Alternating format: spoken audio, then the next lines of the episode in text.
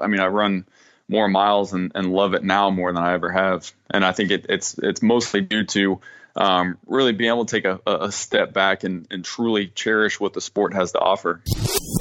Diz Runs Radio, episode 788, starts in three, two,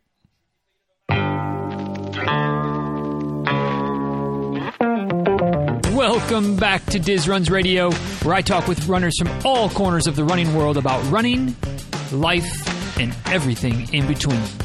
I'm your host, Denny Krahe, and it's just about time to head out the door for an easy run and a great conversation. So if you're ready, then I'm ready. Let's get started.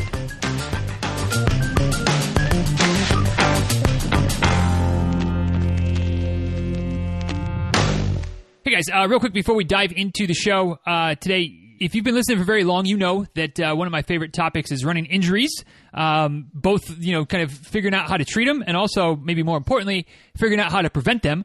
And uh, that's actually something that we're going to be getting into a, a bit more in depth with today's uh, today's episode, which you know you'll, you'll, get to that in just a second. Um, but uh, just want to remind you that one of the most important things we can do and uh, that we, we probably should do. I'll, I'll, make that bold proclamation. This is something we should do is be proactive towards helping to prevent injuries. And that means that we get to do a little bit more than just worry about our running. We also got to take care of some of the quote unquote little things. And if you've been listening for very long, you know you know where I'm going with this. Uh, I want to remind you that the Little Things course is available. It is free. Lots of videos, lots of, of information on how to how to hopefully shore up, learn a little bit, maybe alter uh, hopefully for the better. Stuff related to diet, nutrition, stuff related to sleep, uh, because there's no doubt sleep is probably the most important thing we can do for our, our health in general, let alone our, our running health. Um, take care of some cross training questions and, and give you some options for cross training, and also to look at some kind of repair work stuff, some self massage, some soft tissue work type of items, you know, foam rolling, CTM banding. Spoiler alert there um, you know those those types of things that really make a huge difference. So if if you haven't uh, checked out the Little Things course yet, and and you're not sure that you're doing everything you can on any of those four fronts, you might want to check it out because again, it's free. Literally, costs you nothing. Uh, just head over to dizruns.com slash little things and uh, you can sign up right there, enroll. It takes like a second and a half, and then you check it out. All kinds of videos, like I said, videos, information, blog posts, resources, the whole nine. Dizruns.com slash little things. Now, without any further ado, let's go ahead and uh, dive in to today's episode of the show. Hey guys, uh, today's guest is one of those dual threats that I always enjoy having on the show. You know, not only is he a, a strong runner, so we'll have plenty of, of you know areas to talk about as far as his running exploits, but he's also a chiropractor that specializes in working with a variety of athletes, including runners. So, you know, he's got that uh, running injury prevention thing that uh, I, I, kind of enjoy as well. He's also an entrepreneur, and the product that he has created is something that uh, you may want to add to your recovery toolbox as well. And I'm sure we'll talk about that in depth as we go too. So, in any event, we're going to talk about all the things today. We're talking about running, running injuries, and maybe my favorite topic, preventing running injuries as well. So, um, without any further ado, it's a pleasure to be able to welcome Dr. Kyle Bowling to the show. Uh, thanks for joining us today, Kyle. Really appreciate it. Absolutely. Thanks for having me. I'm yeah, excited looking, to be on. Looking forward to it. And uh, th- that product that we're going to get to eventually, guys, is something that we've we've I've talked about it before because I have one and uh, it's great. But uh, we're going to hear it from the horse's mouth at some point. But uh, all the all the website, social media stuff, all kind of points back to uh, his product, which is the CTM band. So if you want to find out more about Kyle and, and obviously what what he's got going on and, and the, the product that he has, uh, CTM.band is the website. That's Charlie Tango. I don't even know how do you say how do you say M CTM, whatever it is, CTM.band. Yeah. um, on Instagram, it's at CTM.band. On Twitter, at CTM underscore therapy. And on Facebook, it's just all one jumbled thing together at CTM band. Uh, dizruns.com slash 788 is the link back for the show notes. So that's, you know, if, you, if you're getting confused of which handle is which for which platform, and if you're trying to go to a .com and that doesn't seem like it's working, because it's because it's not going to work. It's ctm.band. Uh, dizruns.com slash 788 is the link to point your browser back to, and we will have everything linked up in the show notes right there, ready to go, help you point into the direction that you want to go. So, Kyle, the way we always uh, start off each episode of the show um, is with a very simple question that uh, for some folks it's an easy one to answer. For some folks it's a little bit a little bit more complicated because there's a lot of really good answers to choose from. Um, and it's just to simply ask, what is your favorite distance to race and why? Yeah, so my, uh, I mean, the lazy answer would be the 5K because there's less pain involved. I found with the 5K, but uh, but no, I would say uh, just for overall experience, the the full marathon, and I, I haven't done many of them, but um, just the whole experience and like the highs and lows and the the journey. You know, not only running 26 miles, but just like the the emotional and physical journey that you that you embark on throughout a, a full marathon. I think is just amazing. Yeah, it's uh, it's definitely a roller coaster, and and um, I, I, used to not. I don't know if I used to appreciate that as much until I had talked to more ultra runners on the show, and then you, you start to hear like the ups and the downs that they have, and then you start to you know then then I start to reflect on on some of the distances I run, which every once in a while I'll dabble into a 50k, but not uh, not much longer than that at this point in my life.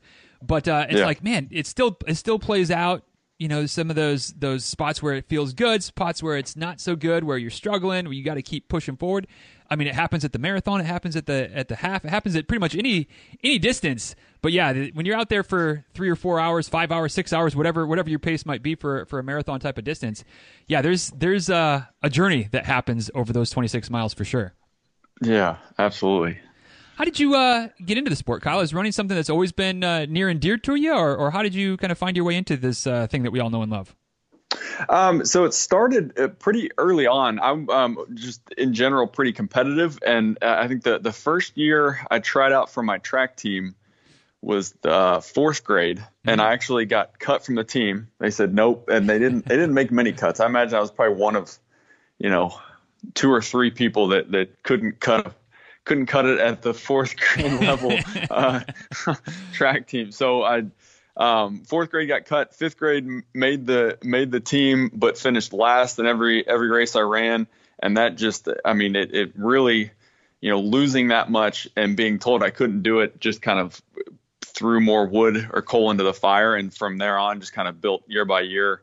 Um, and you know, and ended up having a an okay um, um, high school career, and then ran at the Division One uh, uh, level in, in, college. So it it started by uh, you know, not getting a participation uh, trophy, and then um, and you know, I had a little bit of success with it, so I just kept building on it from there, and and here we are. Gotcha, gotcha. Where did you run in college? I ran at the University of Louisville here in Kentucky. Okay, and uh, running. I'm, I'm guessing then. Well, I, I, guess I'm not guessing. I'm, I'm not going to guess. Was it uh, more you know distance, the distance end of things? Was it the the track side of things? Where where did you? What what were your events? Yeah, so I did both track and cross country, and and in, in uh, you know for at the collegiate level, it's an 8K and a little bit of 10K for mm-hmm. for cross country, and then at track did the the 5K and 10K. Um, horribly failed at the the steeplechase one time, so that was short lived. But the the the the longer distance stuff as it relates to to the uh, to the collegiate uh, right. events for sure. Right. Um, I can't. I can't go past a horrible failure in this in the steeplechase. What was what was the uh, the experience of of that one that one steeplechase for you? Um, well, so I'm trying to think. I think it was uh, it was maybe at Western Kentucky University, and the coach, uh, you know, it, it, with um, collegiate track, you're always thinking about all right, where can we score points? And mm-hmm. it seems to be that you know some of the the the runners who who aren't quite as fast who might not score points in a 5K, 10K, which is super competitive, right. might sneak in a few points um, if you're successful with the, the steeple. And so he threw uh, you know a bunch of us in there and said, all right, if if any of you guys show some promise, um, you know we might be onto something. But I think you know, every single one of us were completely submerged in the water pit at, at, at, different points. You know, it's the it's not like hurdling where if you hit the hurdle, you know the hurdle falls down and you have a decent chance of staying up with steeplechase. If you hit the barrier like the barrier stays there and you're going down. Right. So there's there's a lot of that apprehension of trying to hurdle it and and uh, and that kind of thing. So it was uh it's funny to look back on now but at the time was a complete disaster yeah it's a it's a special breed of runner that's like yeah put these put these barriers and this pool of water around the track, and I'll run around that instead of just running, you know, a, an open track uh, for like the 5K or 10K. Yeah, and it's it's um, you know my my wife who was on the team as well. She was a, an all conference steeplechaser, and she has the most shuffled gait you've ever seen. Like she barely picks her feet up off the ground while she's running, and then somehow became this um, this all conference steeplechaser. So it's uh, it's pretty crazy how that works. Wow. Well, and that and that just goes to show you from the coach's perspective of why you just throw people out there and let's see what happens. And you know, somebody who you might not suspect might be great at it, and somebody who you think might have a, a decent chance, is like, nope, that's not for them. Yeah, it was a sink, sink or swim type thing, and we all sank big time. Right, literally, literally a sink or swim. Literally. yeah. So what was what was running like after college? Uh, you know, did you uh, kind of continue on, or was it kind of one of those things where maybe it took you took a little break, where all of a sudden, since you're not running competitively anymore, it's not as as you know, it kind of loses some of that steam, or, or what was it? What was it like after your your competition days were over? Yeah, so I mean, they're running at the the the high school and college level, I mean, it's it's so many miles all the time. It, it definitely becomes by the end of it a little bit like a job. So mm-hmm. at the end of the the college career, I, I, was definitely looking forward to a little bit of a break. So um, I probably took three or four years where you know still ran to to you know not not get too uh, overweight or anything, but um, but it wasn't real serious with it. And then you know I got into my um, later 20s. That's when I started dialing back in um, to to train for you know longer distances like half marathon and marathon. Um, but I, I, mean, I also feel like as you when you're when you're younger, you don't truly or it's it's very difficult to truly appreciate some of what running offer. It seems like when you when you get older, um, it's easier to recognize, hey, this is a great healthy form of stress relief. Um, you know, if if you have a crazy busy schedule, kids like like I do, it's really like the only quiet time you're going to mm-hmm. get for uh, most days. So really learning to appreciate that got me back into the sport, and I've I mean I run more miles and, and love it now more than I ever have, and I think it, it's it's mostly due to um, really being able to take a, a step back and, and truly cherish what the sport has to offer. Yeah, it's it's funny how that perspective changes, and and you know whether you're running competitively at the at the high school or college level, or or you know whatever reasons you're running. At least for for me, and it kind of sounds like for you as well. Um, it, it kind of is more of a means to the end. Uh, you know whether it's it's to keep your scholarship, to stay in shape for another sport, to stay stay just in shape for for life in general, keep the beer belly and, and the, the pizza belly in check, which is kind of my reason for running in college a little bit. Um, yeah. But then, yeah, you get a little bit later in life, and, and you know your perspective changes a little bit, and and um, it definitely uh, takes on a different a different perspective for for myself, and I know for many of the people listening as well.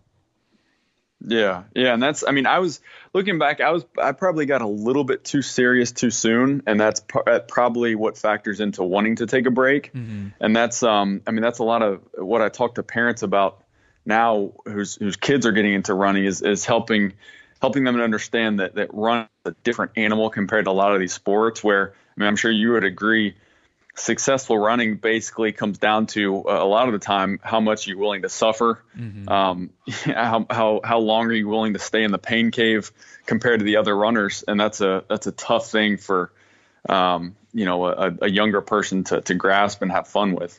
Yeah, certainly, certainly. So, where does the um, you know, kind of shifting gears slightly, but we'll kind of keep with, with some running as we go here as well. But where does the uh, the passion or the the desire to um, kind of work into the the field of becoming a chiropractor, the, the health sciences, working with athletes, um, was that something that was also always a passion, or or where did where did that seed get planted for you to to kind of you know make that where you go professionally um, with, with your life?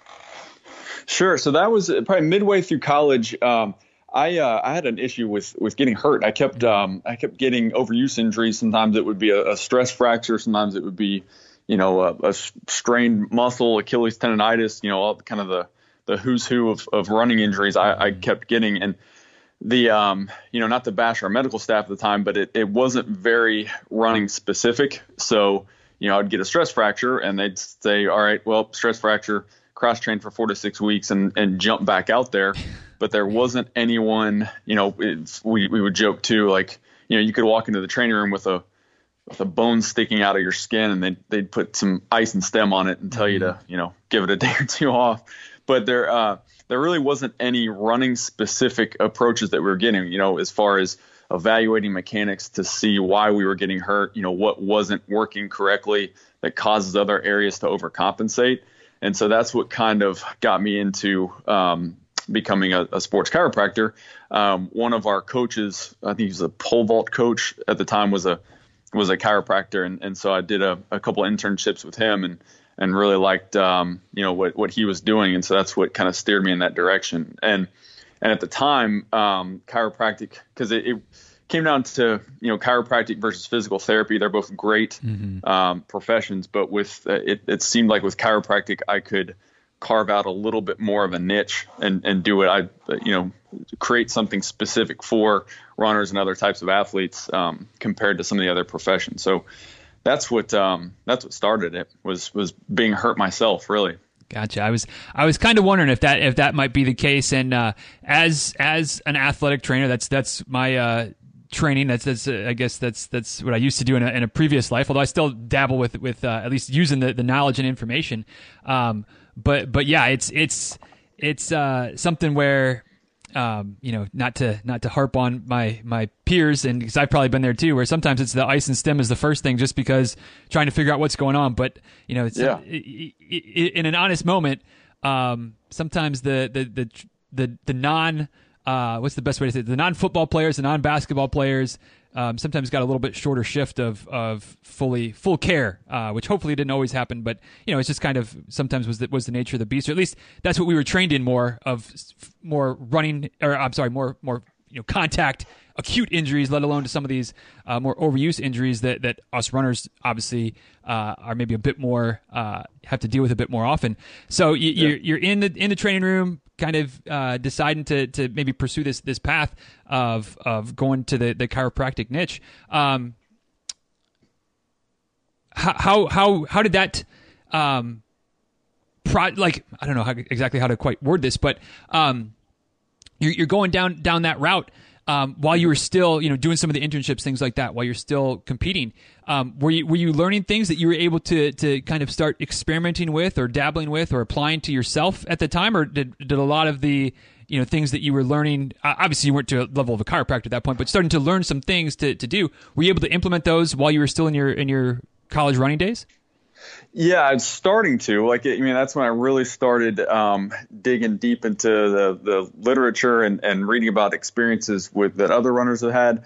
But it was mainly post college when it was, mm-hmm. I mean, literally every day you learn something new and you're right. like, man, I really wish I would have known that mm-hmm. five to seven years ago because it, it could have been a game changer. So there was there were things that, that I was able to dabble in when I was still competing in, in college, but um, uh, it was it was mainly after.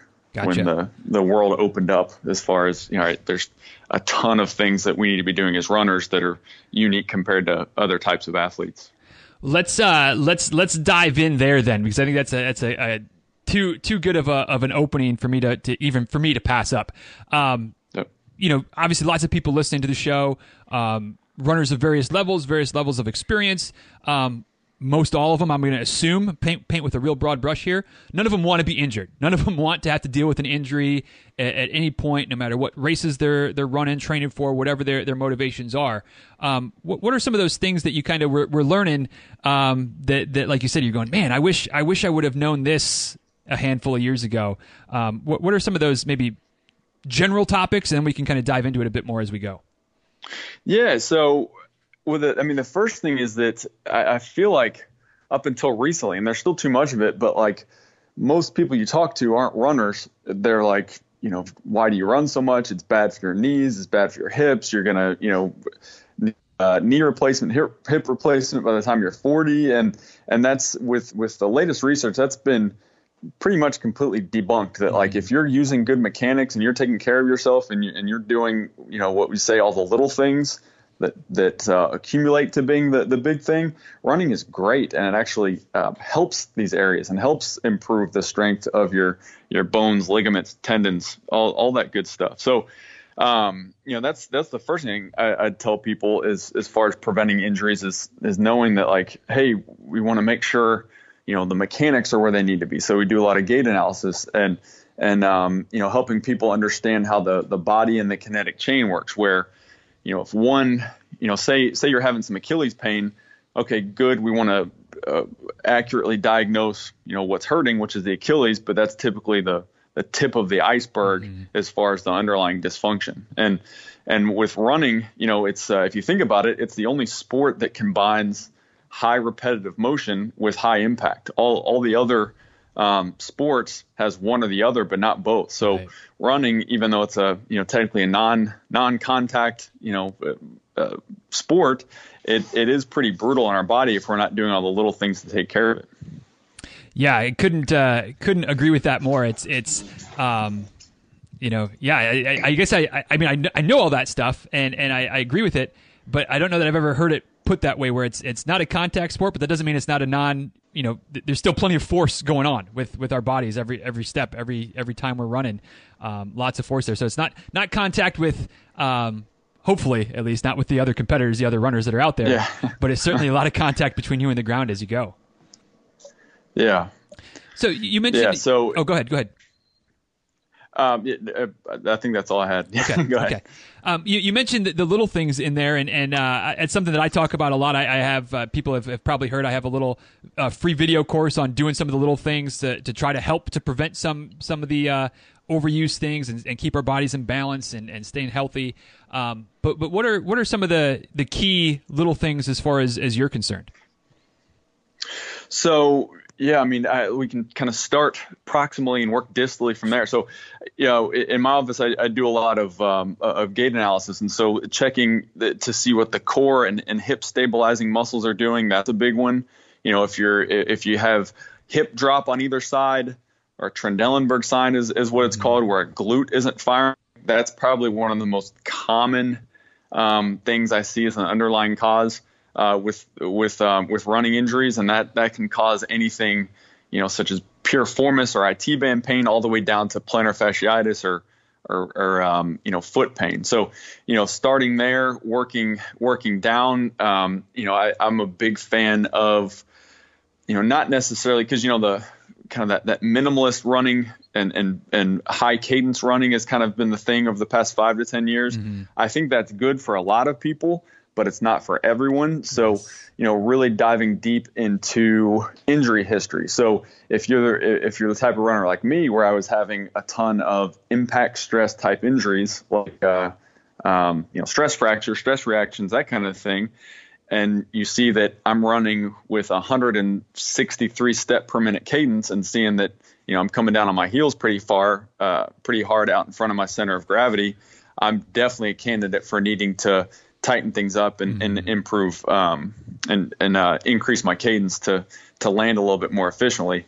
On the flip side, you know, if you're the type that's had um, recurring Achilles calf issues, you just have really tight calves that you haven't been able to conquer, and you haven't had many of those impact stress injuries, then it might be good to stay on your heels. And because right. when you um, you know increase cadence and, and land with with a little more dorsiflexion or bend in your ankle that's going to put more stress on those areas that have been hurt so often. So i mean eh, from there you know looking at recovery making sure you're not you know running too fast on days you're supposed to be running slow mm-hmm. making sure you're in the right shoes. Um, i mean i could go on and on.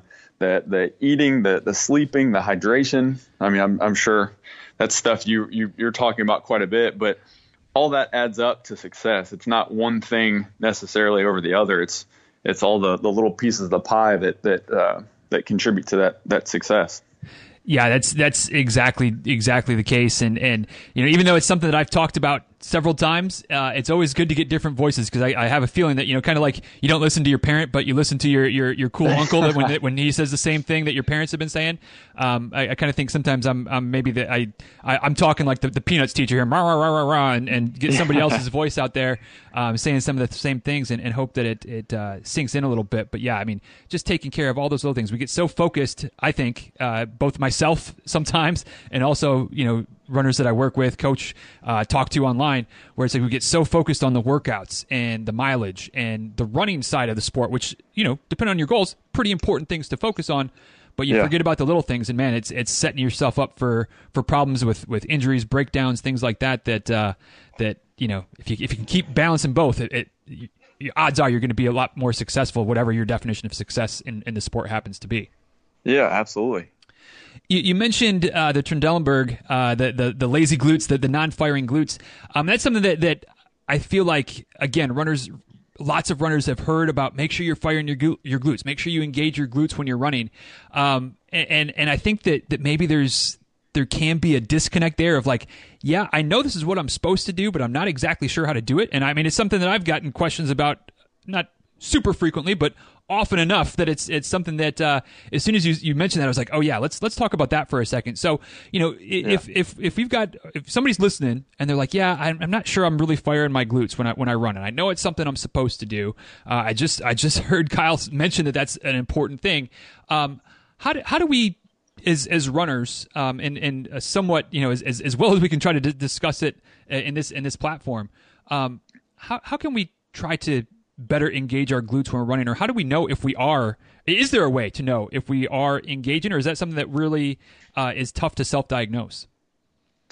It's, I mean, for for someone like like me, where I um, I'm mainly just running. I, I, I, do a fair amount of cross training, but I'm mainly just running. I think you just have to assume that you're it's and it's it's tricky because you know there's three different glute muscles: glute right. max, glute medius, glute minimus, that all kind of function independently of one another. Um, it's the glute medius that contributes to the the hip drop, and I think it's so common with runners because and triathletes for that matter is that we're we're very uniplanar athletes, and so we're going in one direction the whole time um, in that that front to back plane, and so over time you know the only the only way you're going to be really engaging those important glute muscles is to be doing activities that involve side to side movement mm. um, and so that's i think that's why it's so common with runners and triathletes and so um, you know the most scientific way to monitor whether that's going on is is um, you know having a gait analysis done or even just having someone videotape uh, you running from behind on a treadmill or, or jogging behind you and you're looking to see if there's any any um, you know dropping of either either one of the hips more than four degrees. That's considered a positive Trendelenburg sign. Um, but an easier way to tell is just to uh, balance on one leg compared to the other and do like little. Um, I always have people first balance and then do like quarter quarter one leg squats and see what the stability looks like. If the knee and ankle are wobbly back and forth, that's usually a sign that uh, there's something going on with that glute medius amongst other things like down in the knee or sometimes the, the bottom of the foot.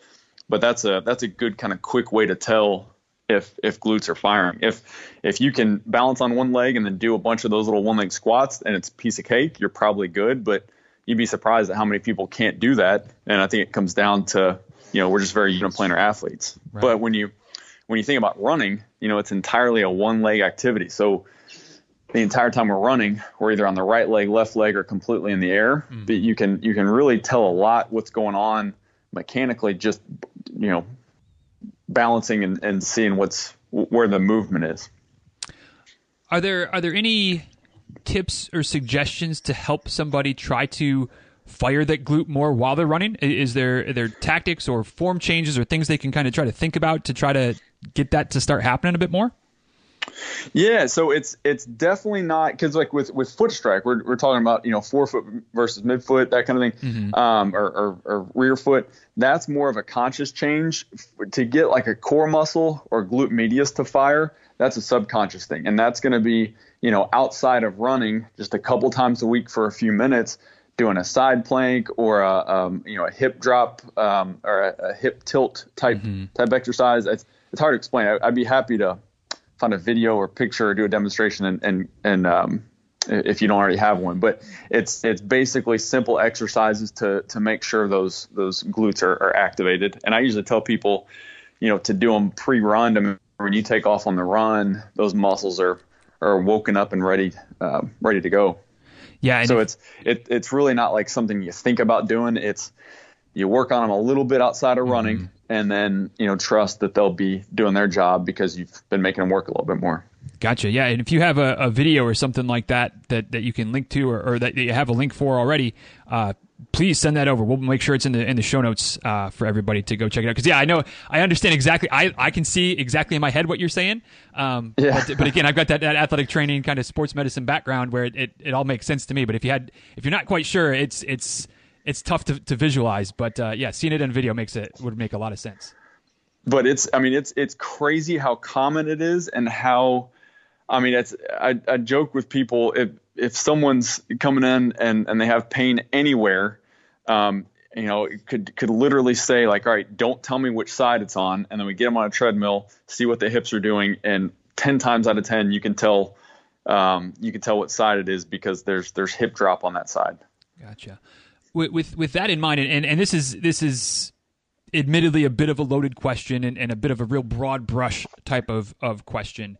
Um, so you know all the disclaimers out there that every person is is unique and every situation is is different. Uh, and Kyle is a doctor, but he's not necessarily your doctor, and he's you know all, all of those all of those disclaimers out there. Um, w- would you say, in your in your professional opinion, that um, probably hips hips glutes core, kind of that that central area right there, most important area to address and work on, and and and uh, in, in an attempt to try to stay ahead of of not only running injuries but increased running performance as well. Absolutely, yeah. I would I would rank that number one um, for those reasons you just said. It's it's so huge in preventing injury and and um, and increasing efficiency and performance. Absolutely, but it's it's interesting because like you know we get hurt. We seem to get hurt a lot as runners, but it's really you know uh, uh, it's really like ten different things that we commonly get, and if you break those injuries down to where they come from it's really just like three different uh, three different areas of the body in the lower extremity that'll that'll cause it. So for sure, number one, I would rank that core hip stability. Um, number two would be ankle dorsiflexion, and then number three would probably be you know what the what the quad muscles are doing where they attach to the knee. Um, but but to to your point, yeah, number one, absolutely core hip. Gotcha, gotcha. For for those that um, maybe struggle a little bit with the idea. And, and, I know we've kind of touched on this a little bit more, but maybe we'll, we'll go real, real direct to it, and then we'll start to branch off a little bit more. But um, you know, there, there's there's a disconnect sometimes between the idea that my foot hurts, I've got plantar fasciitis, or I've got some shin splints, or something like that, and the idea that maybe that's possibly caused by some weak hip or a glute that's not firing, or, or something like something like that. That that seems like it's pretty far away when when we're looking at where the pain is versus you're trying to tell me that something up in my in my core is is the problem. Um, mm-hmm. For lack of a better way of asking the question, can, can we like?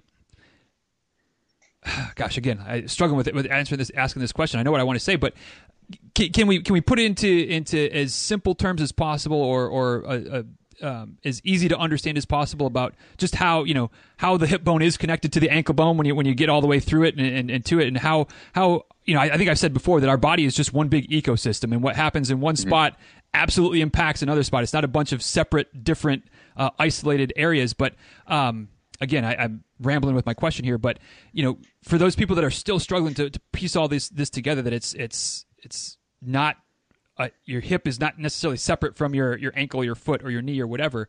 Um, how, how do those things relate and interact? And, and you know, the, the chink in the armor is is you know as I'm touching my hip up here, but the pain is down in my foot, as an example.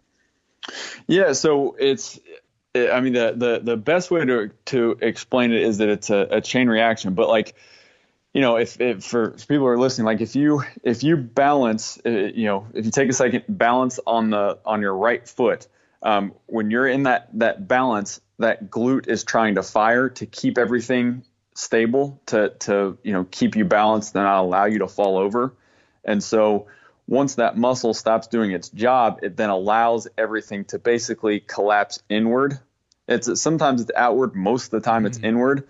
So you kind of picture, um, you know, if the the top of your hip, that femur where it attaches around the the core, starts rolling um, internally or, or, towards the inside, um, and then the knee starts rolling towards the inside, and then the shin starts rolling towards the inside, and then the foot starts rolling towards the inside.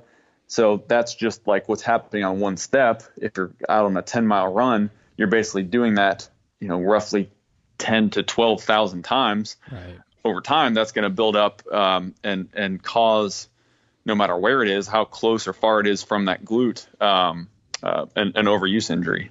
And there's, it's not, you know, and, and it's definitely not every case. Um, you know, just if you have foot pain, it's not automatically right. coming from the hip, but it's it's more common than you'd expect. That like, you know, you kind of go piece by piece, you know, evaluating each structure. And you say, okay, foot pain. um, you're having foot pain. The the intrinsic muscles on the bottom of the feet are strong, so it's not coming from that. Ankle dorsiflexion is good, so it's not coming from the the calf. Um, but then you have some imbalance on one leg, and then you do some gait analysis and see that there's that that, that hip drop Trendelenburg mm-hmm. sign. And it's like, ah, okay. So it's not a quick fix, but ultimately, what's going to get this foot better is strengthen up that that core and hip because that's where it that's where it comes from. Exactly, and it's it's not a quick fix, but if you're in a situation where you're not having any issues anywhere, might be something to kind of work on. Just firing up those those glutes a little bit, working on your core stability, um, and hopefully, no guarantees, but hopefully that'll help to keep some of those potential issues uh, down the road away as well. Yeah, absolutely. So, you know, is is uh, a couple of, of maybe some different different angles of questioning, but one thing that uh, kind of just popped into my head um, is is the idea that uh, I I, and this has changed for me over over time, but I feel like at least as a kid, and maybe it's probably just because my dad's experience with going to a chiropractor when I was a kid was always back related and getting back adjustments and, and having you know some some I don't know if ever had any herniated discs, but he definitely had alignment issues through his spinal column. And I used to always think that kind of chiropractors were for working on the back and, and back adjustments. Um, obviously, that's that's not the case. But um, for those that, that maybe haven't worked with a chiropractor before or ha- don't have much experience of of you know seeing a chiropractor, um, you know if, if so, obviously you have a wide breadth of knowledge and we've barely tapped the surface of it and, and we're already talking about a whole bunch of things. But you know what kind of things as as runners might see in a chiropractor. Uh, especially somebody like yourself that specializes in athletes and, and the sports side of chiropractic care. Um, you know, is, is it is it something where seeing a chiropractor can be something that can you know for for for kind of tongue in cheek way, but you know mm. anything that hurts we can we can take care of, or are there really some things that are more specialized that that seeing a chiropractor is probably the better choice? Um, I think it's it's definitely not exclusive to to to what I do as being a chiropractor. I mean, if I with the you know the licensure laws in, in Kentucky where I'm at, I have to have the word chiropractic in my name. If I didn't hmm. have to, I probably wouldn't even have it because that's really just like one little thing that I do. There's a there's a, a fair amount of people who come in where we don't even I mean we don't even go into anything chiropractic. I think it comes down to as far as people listening, um, um, going to someone whether it's a chiropractor, uh, uh, an athletic trainer, because a lot of you know athletic mm-hmm. trainers are, are doing the a private practice type setup, which is really cool. Um, a DPT, a physical therapist, massage therapist, orthopedist, occupational therapist, whoever. I don't think it matters who it is. You just want to make sure they know they know runners and are familiar with the a our, a, our mindset and how serious we take this stuff, and B isn't going to tell you just to stop running when that probably is not the the correct um, the correct way to go about it. And that's that's what I always have an issue with is is um and and a lot of people come to my office and be like, you know, it's it ends up being like an IT band, and they would have visited a, an orthopedist or another chiropractor, whoever who doesn't really know runners and they're just like, oh, yep, that's that's IT band. You need to stop running for six months, and that's like the worst answer possible.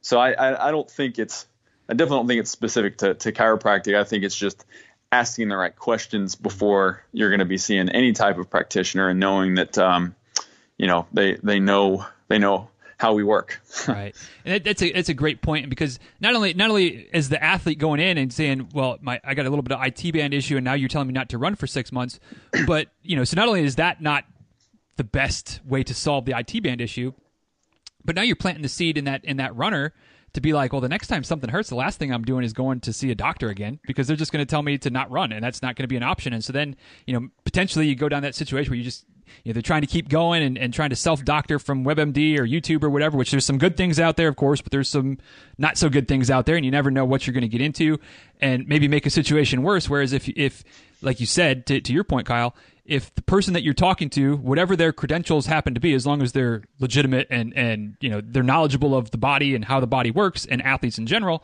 um, you know you can you can really nip some things in the bud by by getting after them before they become too much of an issue. Yeah, absolutely. So speaking of nipping things in the bud and trying to to stay on, in front of things, um, which I didn't necessarily mean to to segue like that, but I guess I've done this long enough that I can just kind of fall into a segue once in a while. It um, sounds good. Yeah, it, uh, and if I wouldn't have said anything, everybody thought I would have I would have planned that. But uh, anyway, um, the CTM band, you know, the the product that you've created, something that, that, I should have the show number in front of me, but I, I did a, a, full review on it in a past episode, and we'll have that linked in the show notes if people want to go back and get my full take on it. Um, which you know, spoiler alert, two thumbs up on on the CTM band. but uh, what what before we get into exactly what it is and kind of what it does where did the, the genesis of the CTM band? Where, where did the, the genesis of you know you're already like you said you've got you've got a family, you've got kids, you've got a, a, a chiropractic practice or a sports medicine practice that's that's growing and, and doing great work. Um, why, why decide to to add? I'm going to create a new product and, and you know go full in on this whole entrepreneurship thing, or maybe not full in, but you know, add another layer to it. Um, w- where did the idea for the the product come from, and and, and the the genesis of getting it started and getting it off the ground?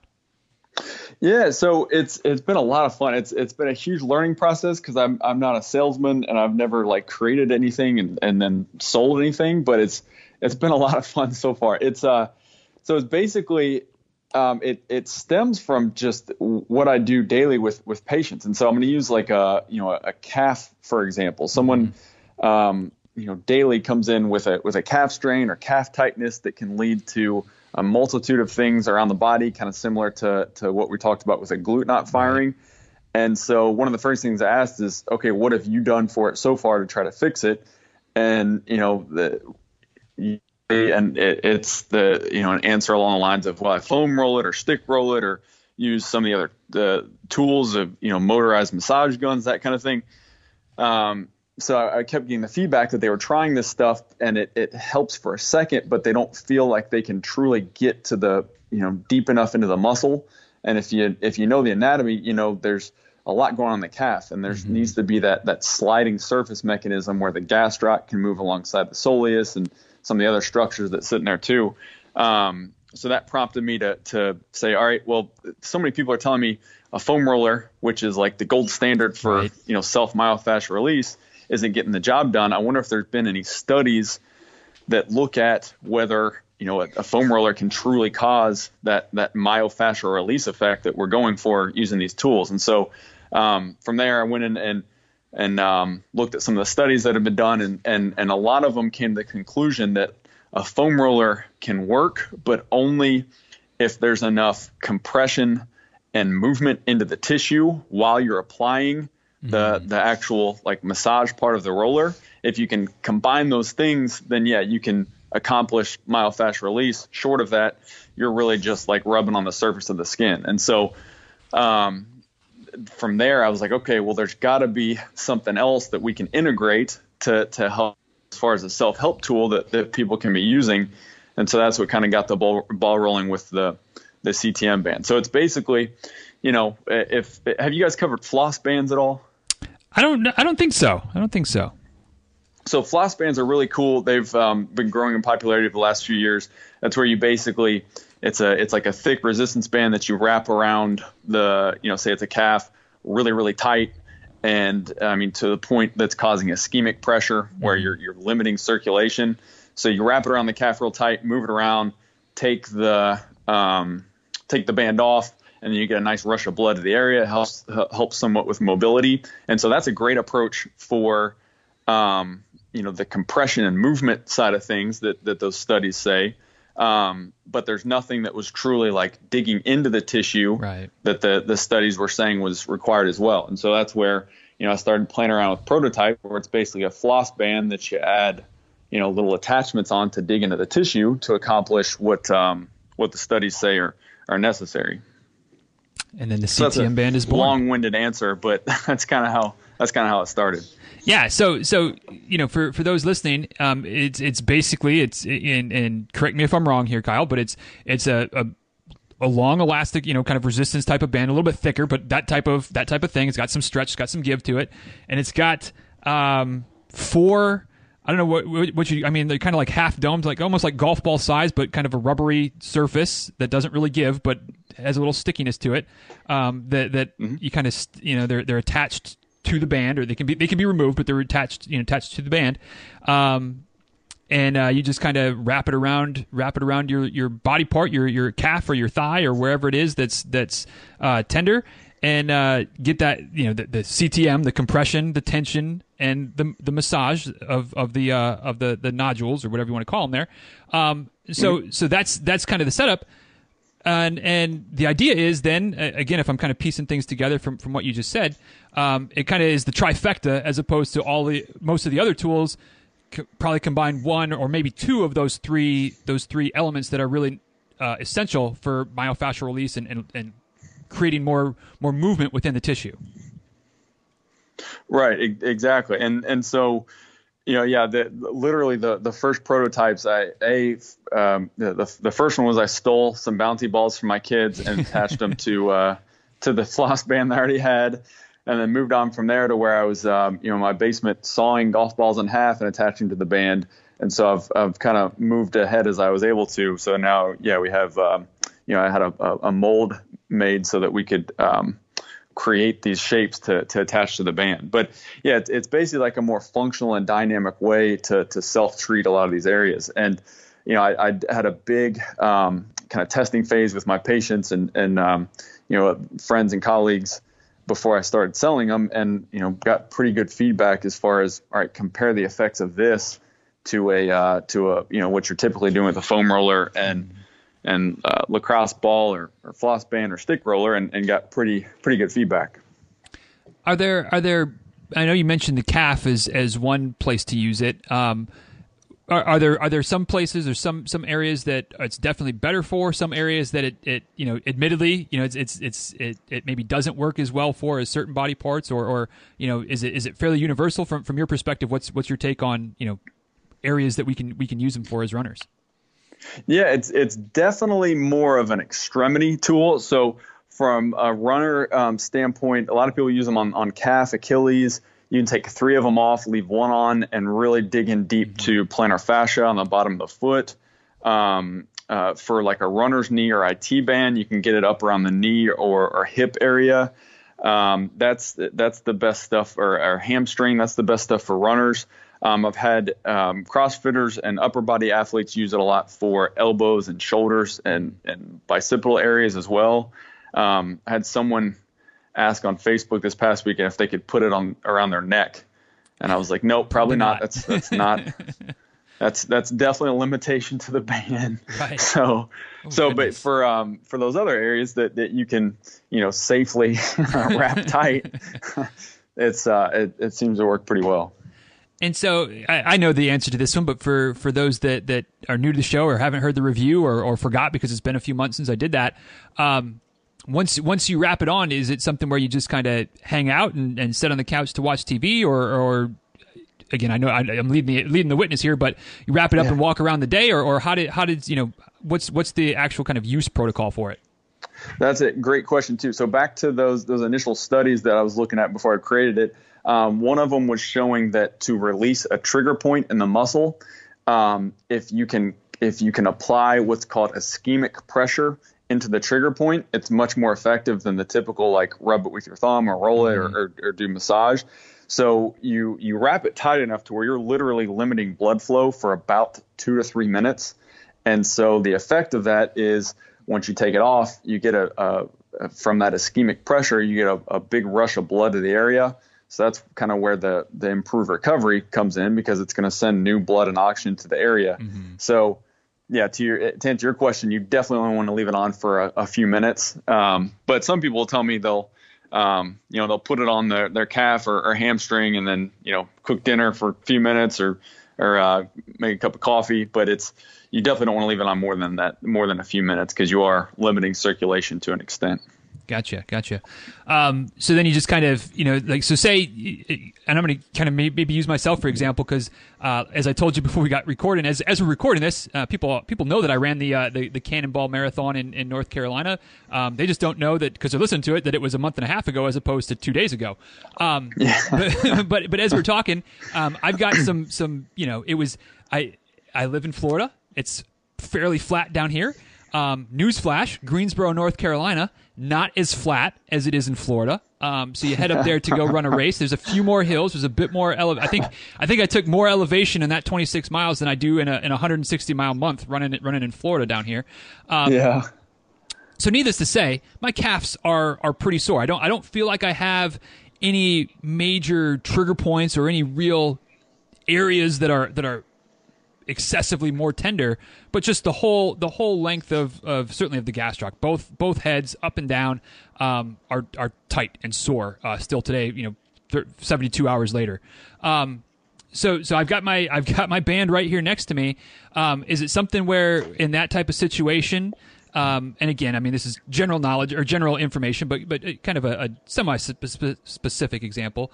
Am I better off kind of moving the band every few minutes up and down my leg, putting it on one one spot of the calf, like maybe in the, the center of the muscle belly, wrapping it tight, leaving it on for the few minutes, taking it off, and, and good, or or how how in in that in this specific example that I'm in right now would be the the best method for applying and using the the CTM band.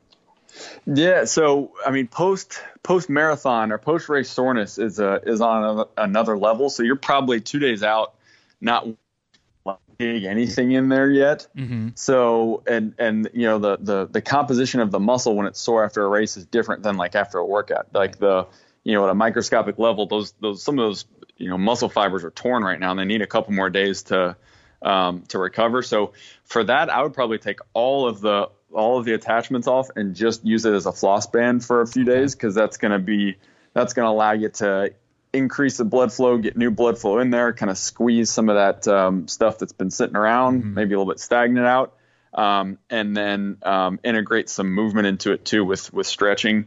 And then after a few days, I would probably add a, a, a ball or two back on, and that's kind of where. Um, so we just released a, an expansion pack, which is basically like new shapes you can put on the band, and we had um, uh, uh, smaller attachments in the kind of that half half ball type shape, but much smaller than the ones that you have. And so that's more of like a surface level type pressure that I think feels um, feels better in, in some uh, in some cases. So um, definitely ease into it because that would be pretty brutal right now digging yes. in there. yes, and and that's why it's sitting on the on the table next to me as opposed to, to have been wrapped around yet. But but yeah, yeah that, that's good to know that that you know again I mean and again this is kind of stuff that I feel like I've kind of got a grasp on, but but for those that are, are thinking about it. Um, there's different ways to use it depending on exactly where you are in the recovery process, what's going on. And now with the expansion pack, that's even more exciting that, that there's some different different heads that you can put on or different attachments you can put on to kind of help help with some different areas so that you don't overdo it when it's not quite the right time to go full all out pressure at that point. Yeah, and real real quick funny story. So the, it's called the CTM band. So I went with more the the, the scientific uh, name because you know th- that's what the studies show: compression, tension, and movement that the mm-hmm. tissue needs. My um, my, my brother-in-law, who's also a brilliant uh, businessman, he thought it. Sh- he thought we should call it um, something more along like a like a funny name, and mm-hmm. and the mm-hmm. idea he came up with was Dr. Bowling's Naughty Band, which like I absolutely love that, but it's it's like if I'm trying to keep that that level of um, you know medical scientific aspect, I figured I had to tone it down. But that's I, I always think of that is of how funny that would have been. Oh, and, that would have been. That, and, and could have completely gone like infomercial, like try Dr. Bowling's Naughty Band today. I, I, feel like that's that's something that would show up on like Saturday Night Live, where it's like they're, they're yes. like like a spoof product. But uh, that that would be that, that is a great a great name for it, and of course spelled K N O T T Y band. You know, but oh man, that would have been fantastic. But but definitely yeah. definitely a good a good a good product and and uh, something that uh, I think is is a, a great part of of my recovery toolbox and something that uh, um, I think is is worth I mean, it, worth investing in for yourself. And, and it, by investing, it's not like it's it's super expensive. It's it's very much affordable. Something that that all of us can can add into our into the mix. And with you know, as this is coming out in, in middle of November, as with the holidays coming up, you know, maybe uh, maybe throw it on your list and get one under the tree, and you won't be you won't be upset. And it's something that'll last pretty much forever. I mean, I would imagine, unless you're really abusing it, right? Right. Yeah. It's uh, it's a there's a lifetime warranty and everything, and and really um, part of what I was excited about seeing the the research and hearing the feedback with the band, and this doesn't. I mean, you could do this with any tool that's more on the simple side of things. Is it's showing that like, all right, the the true recovery effect, the self myofascial release that we're looking for, you don't need to be buying these five hundred dollar massage guns mm-hmm. um, to to achieve that recovery. You can use simple, basic stuff and still get get done what we need to. So I was I thought that was exciting too because you know seems like uh, there's a new product coming out every week that's like a you know seven hundred dollar massage gun, three hundred dollar vibrating foam roller, and it's like that's, stuff's not bad, but I don't think it's essential for getting the recovery that we need. Right, right. I mean, you know, goes goes back to that whole uh, you know, keep it simple, stupid sl- slogan. At least as, as a slogan for me, it's like more often than not, the simple solutions, the things that are tried and true, like those tend to work better than, than a lot of the the fa- flashy, fancy things um, in all areas of life. Not just running and, and injury recovery, but just you know, in general, the simple simple solution usually, the, in my opinion, the better solution. Yeah, so as we're as we're wrapping up here, Kyle, um, I, I, like to uh, to kind of close with something that I call a philosophical question, which isn't maybe sometimes as scary as it sounds. It's just kind of kind of like the introductory question, very open ended, um, less specific to anything that we've really talked about um, today. But uh, just just curious, you know, as as um, you know, running has obviously been a part of your life for a long time since since getting cut in fourth grade to, to where we are today. With you know, not only you know professionally, but something that you do still uh, as as something that you enjoy, stress relief, mental health, physical health, all those types of things. Um, I, am curious to to to know. Um, and I'm sure there's probably a bunch of things, but uh, one or two things that maybe running has taught you uh, about yourself uh, that that you know who knows with, with with as long as you've been in the sport maybe these would have been lessons you would have learned anyway. But uh, you know, is there anything that you can point to, whether it's personally, professionally, um, any other way that you can be like, wow, this is a direct lesson or a direct correlation of something that I've learned as a runner that now I'm applying in my business or with my patients or as I'm creating new things or with my family or, or whatever the case might be. Any any lessons that you can you can point to that, that running has really taught you over the years that, that you're able to see play out in other areas of life? Absolutely. I mean, every day at, at least once. Um, and and this goes back to your your first question about favorite uh, favorite race distance. You know, it, it, most most everyone, no matter what how how long of a race they they run, have been in this position where you know you're halfway into a race, you're dead tired, and you're wondering how the heck am I going to get to the finish line, um, and and you you want to quit. You don't know how you're going to do it, but you just put your head down and do it um, I'm, I'm constantly reminded of situations like that in, in life. Um, you know, the, the one that's most applicable to me right now is, you know, I have three kids. Of oldest oldest daughter is seven, and I have a five year old son and a one year old son. I mean, you could imagine how much sleep my wife and I are getting. So, you know, there's a fair amount of days you get up, and it's like, wow, I only got three hours of sleep last night. I have you know, uh, 30 bands to mail out. I have 20 patients to see. How the heck am I going to get through this day? And I, you just have to, at least in my in my experience, think back to running and just say, all right, I'm going to put my head down. I'm going to grind through this, and we're gonna we're gonna get to the finish line.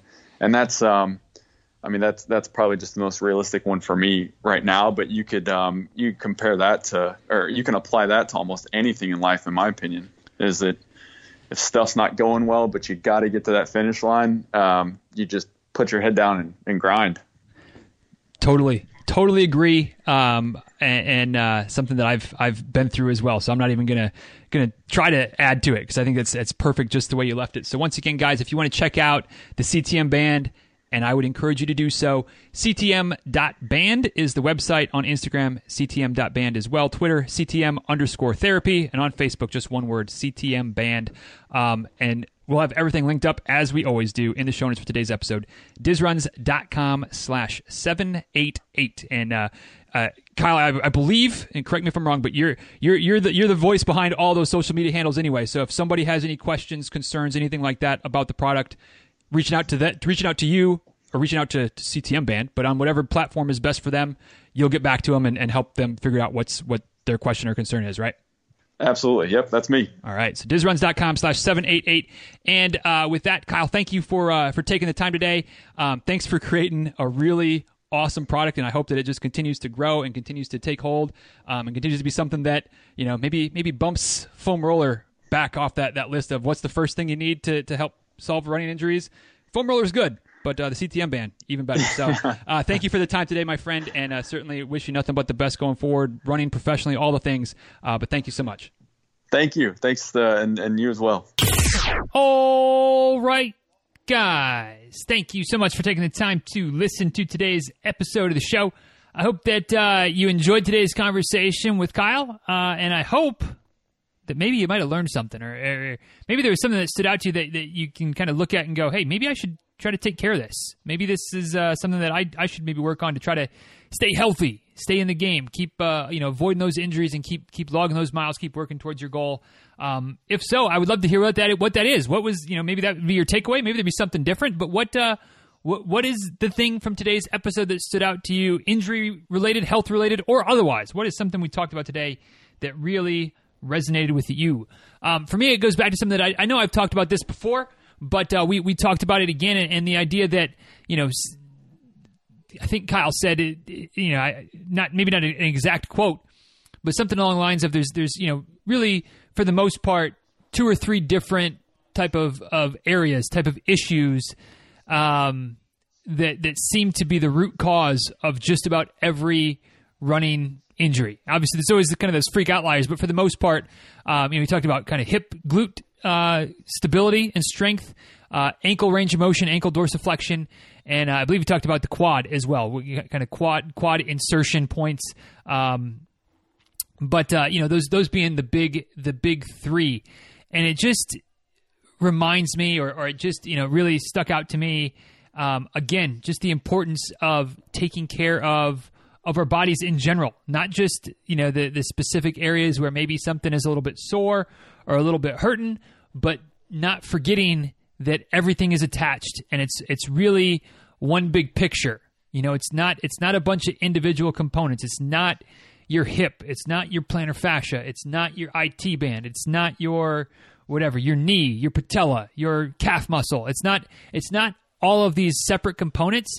It's, you know, your entire drivetrain. It's your entire entire body all working together all you know all the different muscles, all the different bones, all the joints, all the systems that need to be working in, in fairly decent harmony for us to to a to be healthy, uh, and b then you know as long as we're healthy, hopefully working towards our running goals. So, you know whether whether you know it's something that you need to do to work on your your glute strength or engaging your glutes more. Um, working on your core, whatever, whatever. Again, whatever kind of stood out to you from today that, that maybe there was something that, that Kyle mentioned that's like, yes, this is something we need to work on, um, or or not just again for me it's it's so important to, for me to remember for myself and also for me to remember when I'm working with others or talking talking in quick tip episodes or, or whatever the case might be to just remember that everything really is connected and you know if we can just shore up some of those weak areas it might that you know no guarantees but that might be the key to to solving all of the or the majority of the the common running issues that we see. And you know you might be banging your head against the wall trying to to um, you know massage your your plantar fascia to help alleviate your plantar fascia plantar fasciitis symptoms.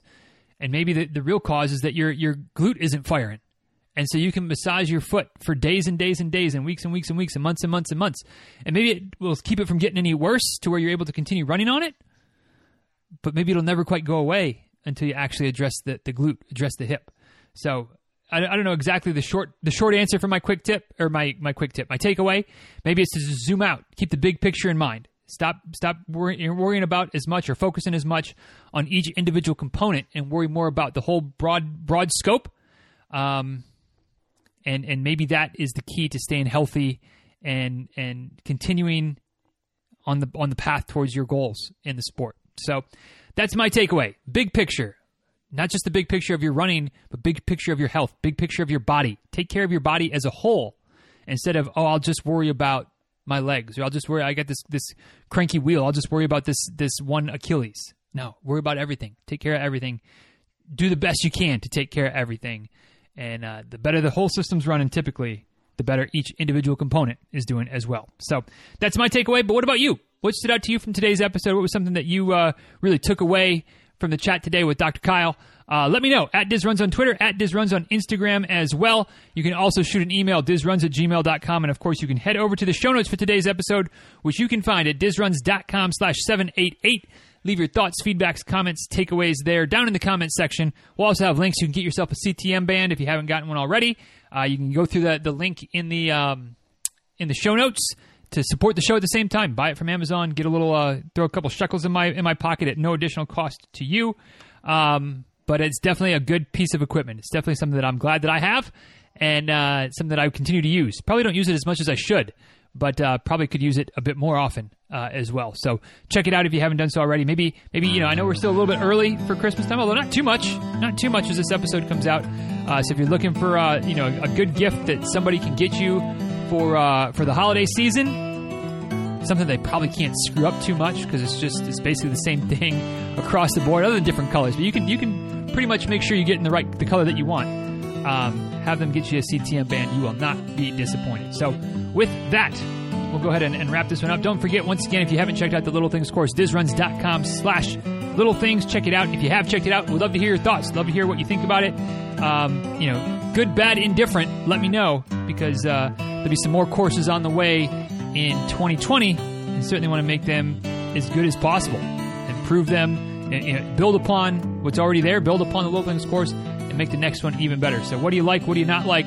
Help me make the next course even better which is probably going to be heart rate related, but we'll see. Heart rate training related because I know a lot of y'all have interest in that. But uh, anyway, that's that's another topic for another day. So with that, we'll go ahead and pull this one into uh, pull this pull this ship into the harbor. Call this one a day. Uh, thank you guys for listening. Hope you enjoyed it. Uh, and until next time, be well. Take care. Thanks again for listening, and uh, we'll talk soon. All right. See you guys.